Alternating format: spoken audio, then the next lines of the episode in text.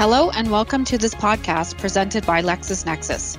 Because the law is everywhere, at the heart of our lives and discussions, this series brought to you by LexisNexis and guests will cover current issues that impact us daily.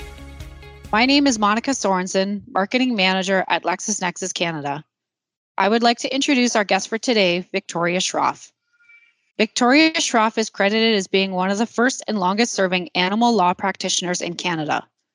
Often referred to as a trailblazer, she has practiced animal law in downtown Vancouver at Shroff and Associates, also known as Shroff Animal Law, for more than 20 years and has been teaching animal law at UBC's Allard School of Law since 2016. Ms. Shroff also created and taught the first animal law course for paralegals at Capilano University in 2019, where she is faculty in the School of Legal Studies. In 2020, she helped spearhead Canada's first animal law pro bono clinic. She also established and chairs the National Canadian Animal Law Study Group. Ms. Shroff has appeared at all levels of court in, in British Columbia and filed BC's first landmark dangerous dog case for leave to appeal at the Supreme Court of Canada. She frequently writes about animal law issues for legal and mainstream publications such as the Lawyer's Daily and is a regular speaker at animal conferences and law schools around the world. I would like to thank Victoria for joining me today. Well, thank you very much for having me here. I'm delighted to be here. So, let's talk a bit about your upcoming book that you have with LexisNexis on Canadian animal law. So, we had a professor do a review already, Professor Maneesha Deckha, an animal law scholar and professor. She has written, This is the go to book for the legal profession, law students, and the wider public. Readers new to the area, as well as seasoned advocates, will learn from Shroff's seemingly endless and outstanding expertise in animal law. So, what inspired you to write this publication? Well, um, so as as you said in your kind introduction, I have been doing animal law for over 20 years, and um, part of that is being a bit of an ambassador to as an animal law lawyer for the the whole field. So I've I've lectured in Canada and abroad as far away as um, places in India. This is before COVID, and so I've actually had the opportunity to interact with people in person. And the teaching I've been doing all the way up from uh, scouts groups and general members of the public at elder colleges to law schools. So it's not this book is not just written for um, people in law. It's written for the wider public. And the inspiration behind it is the fact that um, I've always loved animals. I've all my life has always been intertwined with animals. I was born in Africa, not far from the Serengeti. And um, so I've always had this this real respect and kinship with animals, and so it's animals who inspired me to write this book. Wow, that's great. I can tell you're really passionate about the subject. Uh, so, when people hear the words animal law, even myself included, they tend to think exclusively of pets or wildlife. Uh, your book really explores both of these topics in detail. Can you tell us a bit more about other legal situations that may apply to animals?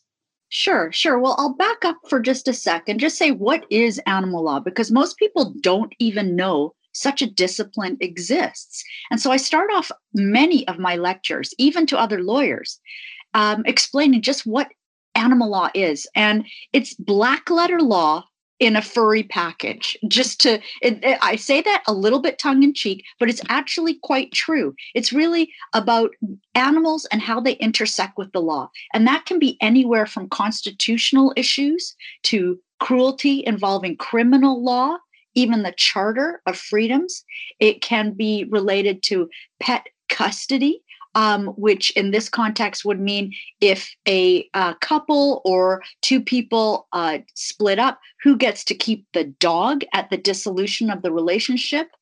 Um, it can be veterinary malpractice.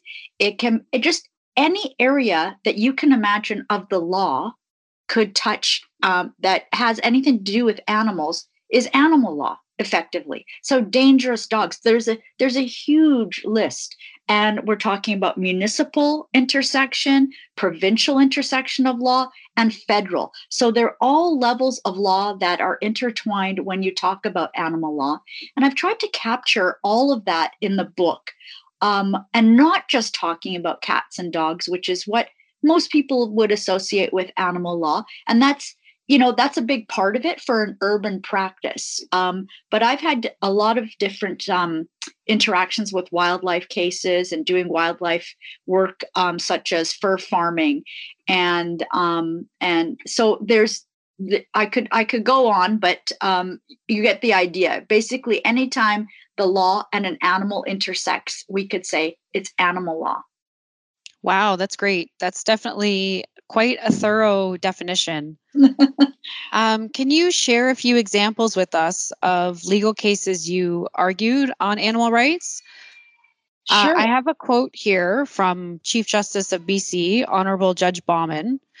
Uh, it is to be acknowledged that animals are deeply entwined in our cultural, social, and economic lives, whether we are talking about animals as pets, animals as part of our industrial food supply system, animals as sentient beings in need of protection from inhumane treatment, or even animals involved in criminal offenses.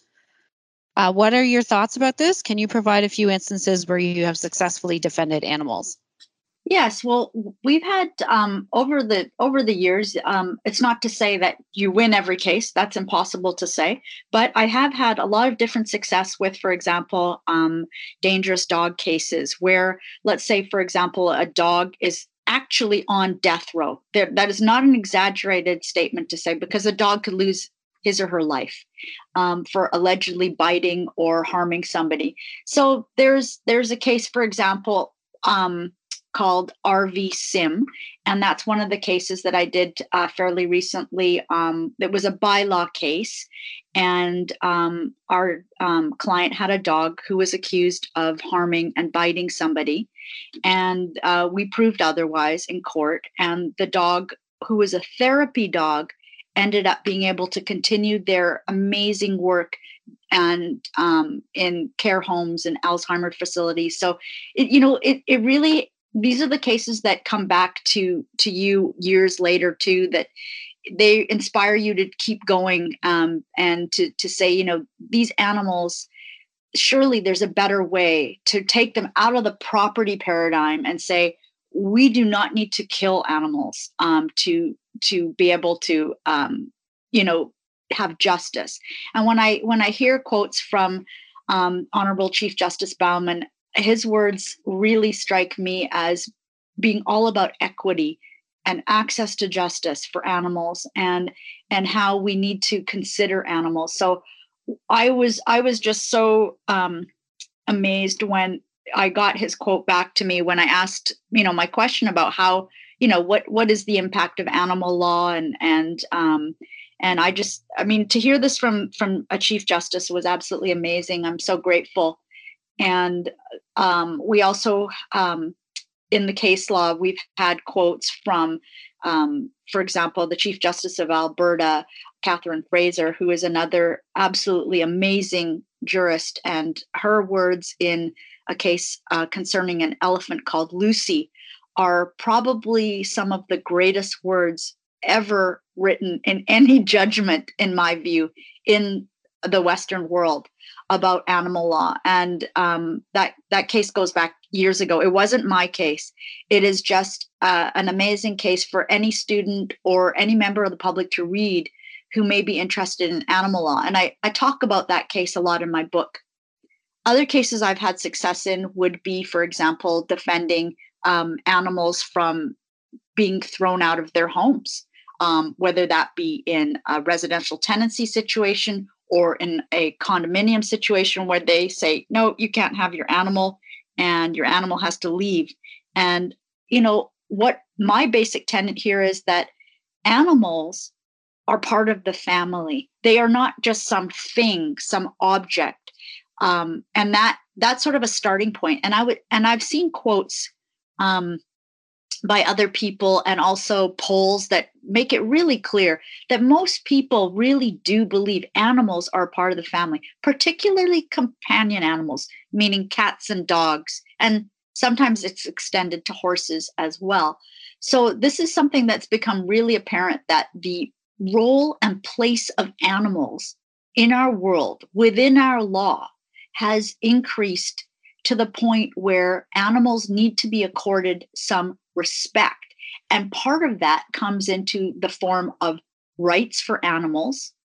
But we're never going to have rights for animals until we have human respect and responsibility toward animals. So we come from this agrarian society many, many years ago where animals were treated as no more than automatons, things, tools, um, entertainers, all of these things. And now we're seeing, you know what? Hey, it's not realistic to have whales in tiny tanks performing for people in aquaria. It's not fair to have elephants behind bars in zoos standing on concrete slabs. You know, so all of these amount to human responsibility. So I've done a lot of behind the scenes work in many, many cases over the 20 years as well. And most animal law cases are not reported. So I am not at liberty to get into details of some of the work that I've done. And I, of course, um, maintain that confidentiality with my clients throughout the book. But what I do is I do um, give examples of cases that are reported, not necessarily just my cases, other cases that are out there, um, and and show why I think that we are at a time and place in history where the evolving dialogue on animals and the law has come to a head. And we are ready to embrace animal law, not only as a real discipline in and of itself, but to also say, you know, this is something that the public is also greatly interested in. And um, you know what what we're doing is we're we're actually analyzing the very purpose of the law because property does not have rights. Individuals have rights, and animals are individuals with intrinsic worth. And I say in the book, I say, isn't it time that we really examined the rights of animals in Canada? And, you know, rights are simply a way of acknowledging and protecting legal interests. Rights are not finite, they can be expanded. Um, you know, at one point, women didn't have uh, the right to vote. People of color didn't have the right to vote. It wasn't until 1960, 1960 in Canada, that every woman was allowed to vote who was of voting age. So, a very long-winded um, answer for you there, Monica. But just to kind of give you some of the the background of where this comes from and and how quotes like the Chief Justice's have such a big impact and why I've featured it boldly in the book. Wow, that's great. Definitely lots of context and uh, a lot to think about there. Mm-hmm. Uh, so, going over your biography and your endless list of achievements, um, you you're definitely multifaceted. You're a lawyer, a teacher, an author, and an advocate with over 20 years of experience in animal law. So, what was your favorite part about writing this book and your favorite part about working with animals? Ah, mm, that's a great question. Um, I think, you know, one of my favorite parts about writing the book, aside from the endless um, burning the midnight oil hours that I put in doing it because I had to carry on my practice and my teaching while I was doing it, and my other passion projects. I, I, you know, my students um, sort of helped me inspire inspire me to write and had been kind of I guess in a way part of the impetus for writing because there isn't a book like this um, that's been written in the last at least 10 years. And it was sort of it was it was time to get writing. And it was also something that I said you know um, I I guess it's it's it's a it, it is a real passion to practice in this area. I feel really, really grateful to be one of the first in Canada doing this. Um, and as such, I get to kind of um, set some groundwork in motion for the next generation of animal law lawyers who are coming up and it's it's really really rewarding being being a teacher and you know not just teaching law students but paralegals and as i say elementary school students as well i teach a program called paws of empathy p-a-w-s where i um, bring well socialized animals into a classroom and i teach about animal empathy and access to justice and animal law to kids as young as six.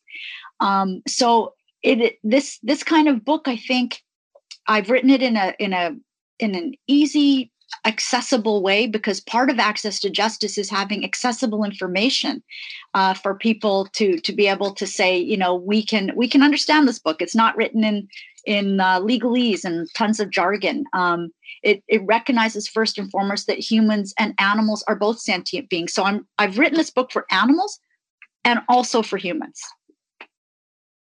So in one of the chapters of the book you discuss about the future of animal law right? Where do you see it headed in Canada? Ah, well, I think at some I I would say this to you, Monica. I think the animal law of 2021 will not be recognizable in 2041. 20 years from now, which I hope to still be practicing, I, I assume I will be, um, we're going to see a huge paradigm shift would have happened by then. It just will be unrecognizable. We're going to see the conversation on animals and the law widen further and further. And we're going to go beyond this notion of animal rights and advocacy circles. We're going to be out in the general public, and people will be understanding that, you know, it is so wrong to think of animals as property. I think that's one of the biggest shifts that we're going to see is this notion that animals are dispensable somehow, that they are to be um, used by humans. And I'm going to quote from the Honorable Chief Justice of Alberta, who I mentioned earlier, um, because of her groundbreaking work in the dissent for Lucy the zoo elephant. It's a short quote. She said, at paragraph 54 of a judgment in, of Lucy the elephant, she says, The past 250 years have seen a significant evolution in the law relating to animals, though admittedly not as far as many might consider warranted. We have moved from a highly exploitive era in which humans had the right to do with animals as they saw fit to the present, where some protection is accorded under laws based on an animal welfare model. Unquote.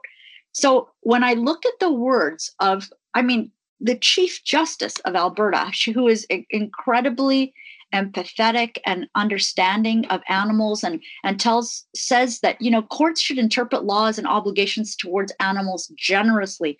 That gives me a lot of hope for my belief that the animal law of the future is going is it's being written now. We're putting into place the groundwork for what's going to happen in 20 years from now.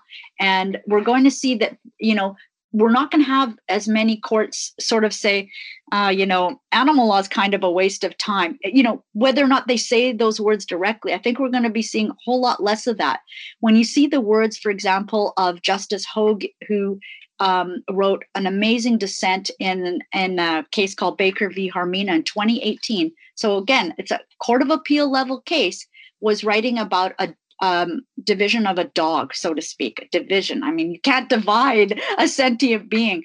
And she said, you know, that we have to, I'm not quoting directly, but she was saying, you know, the how we decide who gets an animal at the end of the day in a relationship is a lot more nuanced than who gets to keep a bicycle and you know it's it, it, this is this is where i think we're going to see the dissents of these very erudite and amazingly um, forward thinking judges come in as the majority decision.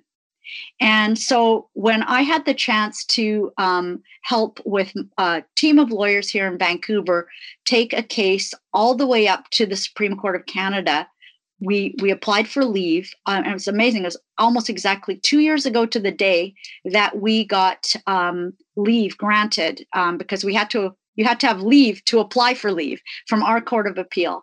And um, i got to read in all of these amazing quotes from the best dissents out there in canada and also looking at some of the forward thinking laws in the uk i think we're going to see more and more of um, things like the Jane Goodall Act that have been proposed by then Senator Murray Sinclair, um, and it's called the Jane Goodall Act. And I hope that this would come into law, which recognizes uh, animals and um, as, as, a lot more than just um, hunks of property. So I, I could go on, but I think in the end, we're going to see, uh, Monica, a, a global shift where we're going, because I interact with groups all the time across the world, not just through my Canadian Animal Law Study Group, but before that, uh, not just by going there in person and lecturing, but by creating these connections. Um, we see, for example, what's going on in the UK. Oh, what's happening in and in various parts of Asia? What are they doing there that we could borrow from? Or what can they learn from us? When I was in Japan, people were asking me, you know, oh, uh, we think that you guys are doing really well, for example, with um, banning um, shark finning and things like that. So so we've had some successes in Canada, um, not as many as we need, but we have had some success with um, with legislative change as well. And I've been uh, working on legislative change from the municipal uh, level on up, including um, liaising with the uh, federal um, all party animal caucus in Ottawa. So wow. I might have been a little off track there in my answer because it's just That's okay. It's it's interesting that we can definitely learn from other countries and and what they're doing with animal law as well. I, I hadn't really thought about that before, but yeah, there's a lot to learn um, fr- around the world, definitely. Yes, yes, and I and I tried to put that in my book that you know um, we have two systems of law. We don't just have the Western colonial system; we also have the Indigenous system. And I think to talk about animal law without mentioning Indigenous voices in Canada is completely wrong. Um, I think that needs to come out a lot more. And I've tried to include where I could in my book, including at the beginning of every chapter, where I have an acknowledgement of um, the Indigenous view of specific animals. So all the chapters, for example, have um, you know, one chapter is called bear, another may be called um, wolf, you know, things like that, and then putting the in, the indigenous significance behind that into the book, and um, that's that's been really important to me. The CEO of Humane Canada has said that each animal possesses intrinsic value, remarkable complexity, and inherent dignity, and as such is deserving of respect and moral concern.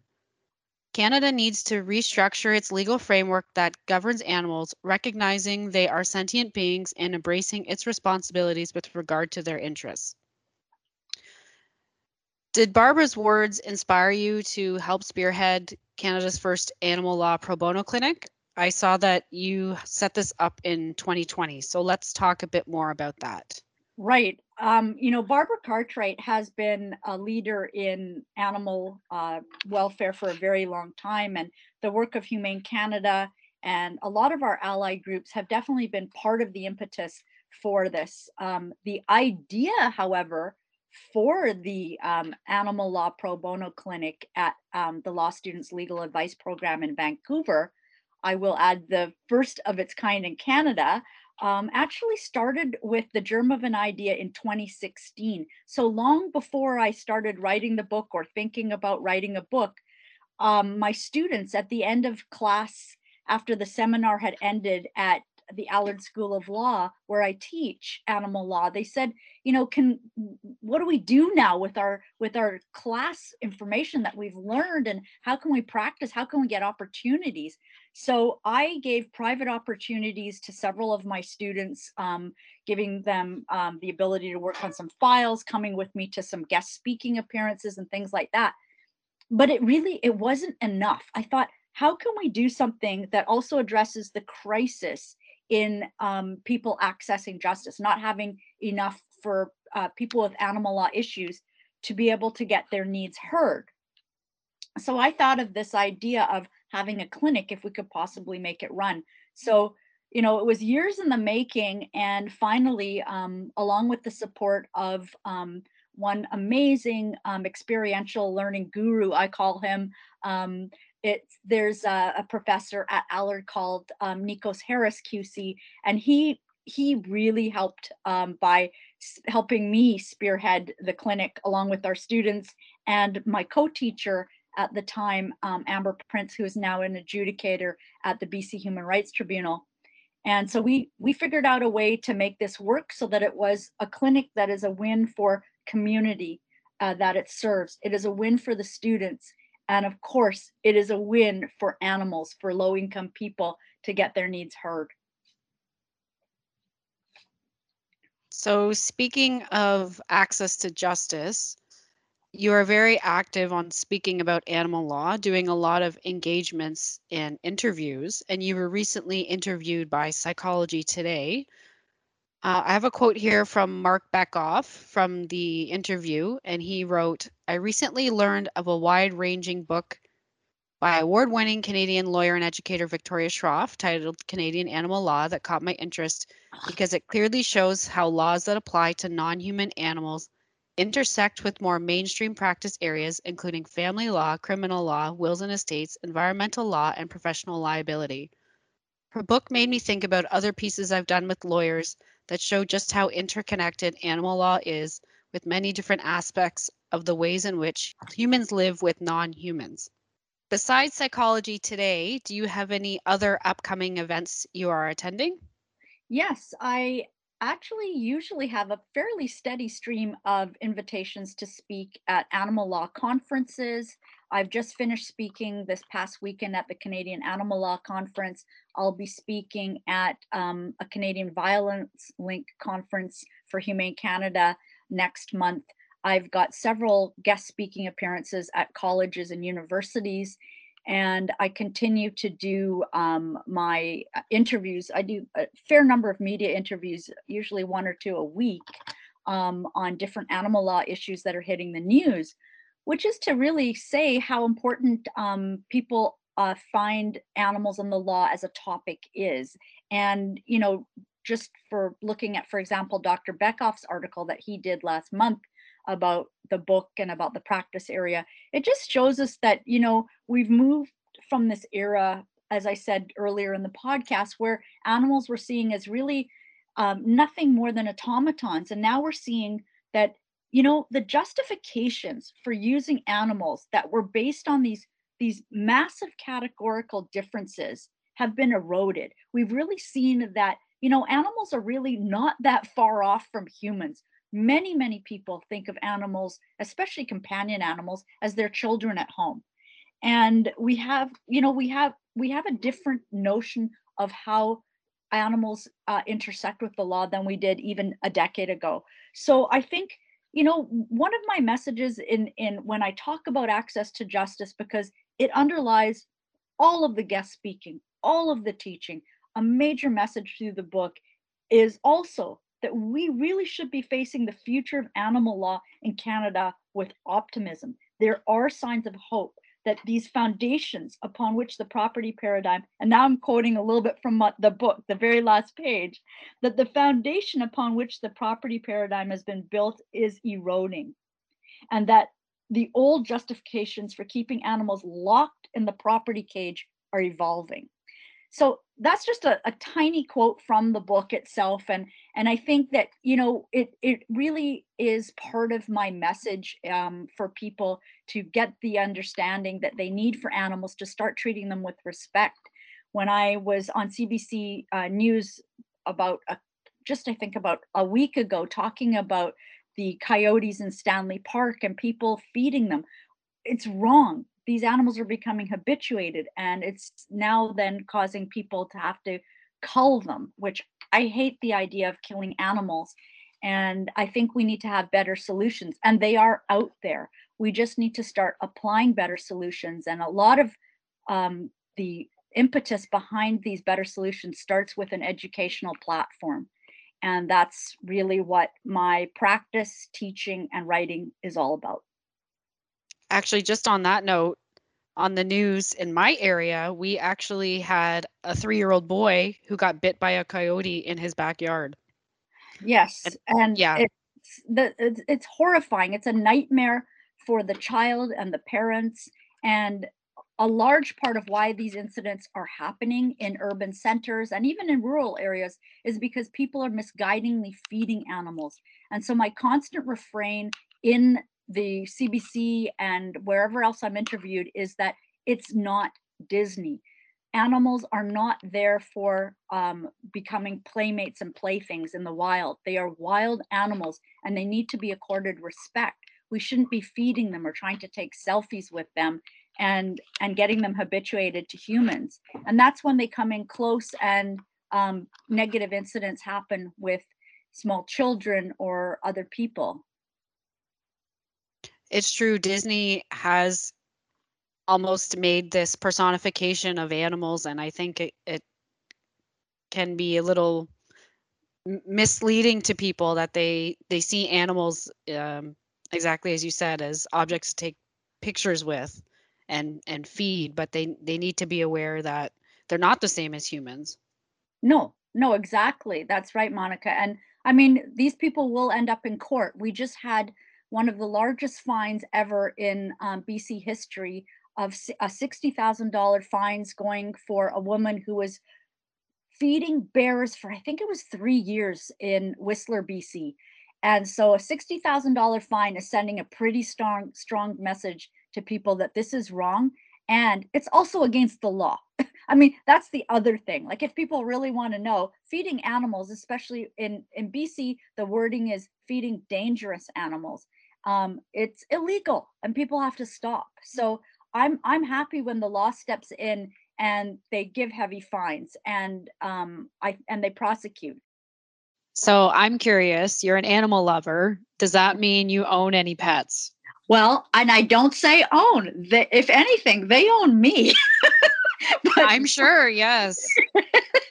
um. Yeah. So. So. Uh, yeah. I've been an animal guardian for since the beginning. I mean, I was born, as I say, in Africa, not far from the Serengeti, and that that basically sets you up for life for always having animals in your home and you know i mean i, I get to i get to work with animals and deal with animals um, um one of my cats was definitely a huge help in writing the book at you know when you're writing at 1 a.m in the morning and you have a tuxedo cat looking at you sleepily and telling you it's time to finally go to bed um, and also to cheer you on. It's it's wonderful. Um, i think animals are absolutely irreplaceable. They're individuals with you know they just have so much to offer. We're we're sometimes i say to myself animals are too good for us. You know you look into the eyes of your dog and you wonder you know like what what are they thinking? You know uh, they're just they're just looking at you with unconditional unbridled affection and joy.